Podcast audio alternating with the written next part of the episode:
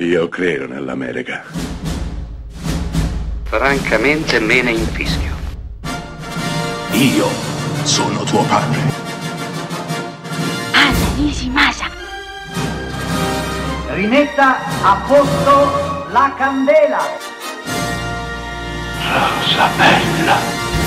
Molto prima di Ocean's 11, Ocean's 12 e Ocean's 13, esattamente nel 1973, George Roy Hill prendeva due mostri sacri del cinema che avevano già lavorato per lui in un altro meraviglioso film chiamato Butch Cassidy e porta sullo schermo La Stangata. Beh, i due divi, forse non serve neanche dirlo, erano Robert Redford e Paul Newman, due mostri sacri due mostri sacri degli anni 70, del cinema liberal anni 70, della New Hollywood e che sarebbero rimasti tali anche negli anni a venire.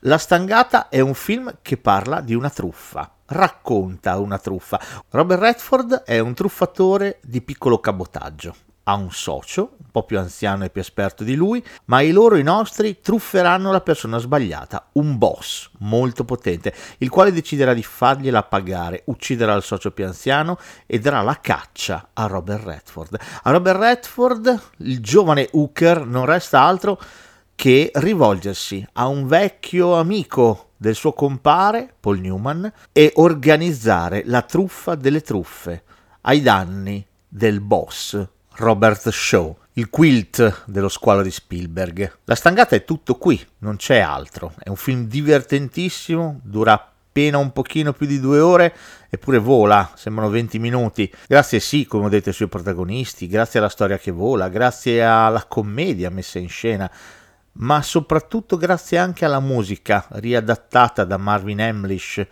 che prende dei vecchi standard ragtime dei primi del Novecento e li riadatta, li rinnova, li rispolvera, li lucida e li inserisce contestualmente in questo film.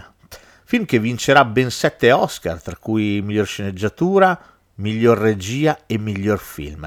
Redford verrà solamente candidato, ma non vincerà. La stangata resta un caposaldo, resta uno di quei film molto legati alla propria epoca, completamente scevro da qualsiasi tipo di volgarità e affetto da un'intelligenza perniciosa che volere volare si trasmette anche, quasi per osmosi, allo spettatore che decide di iniziarne la visione.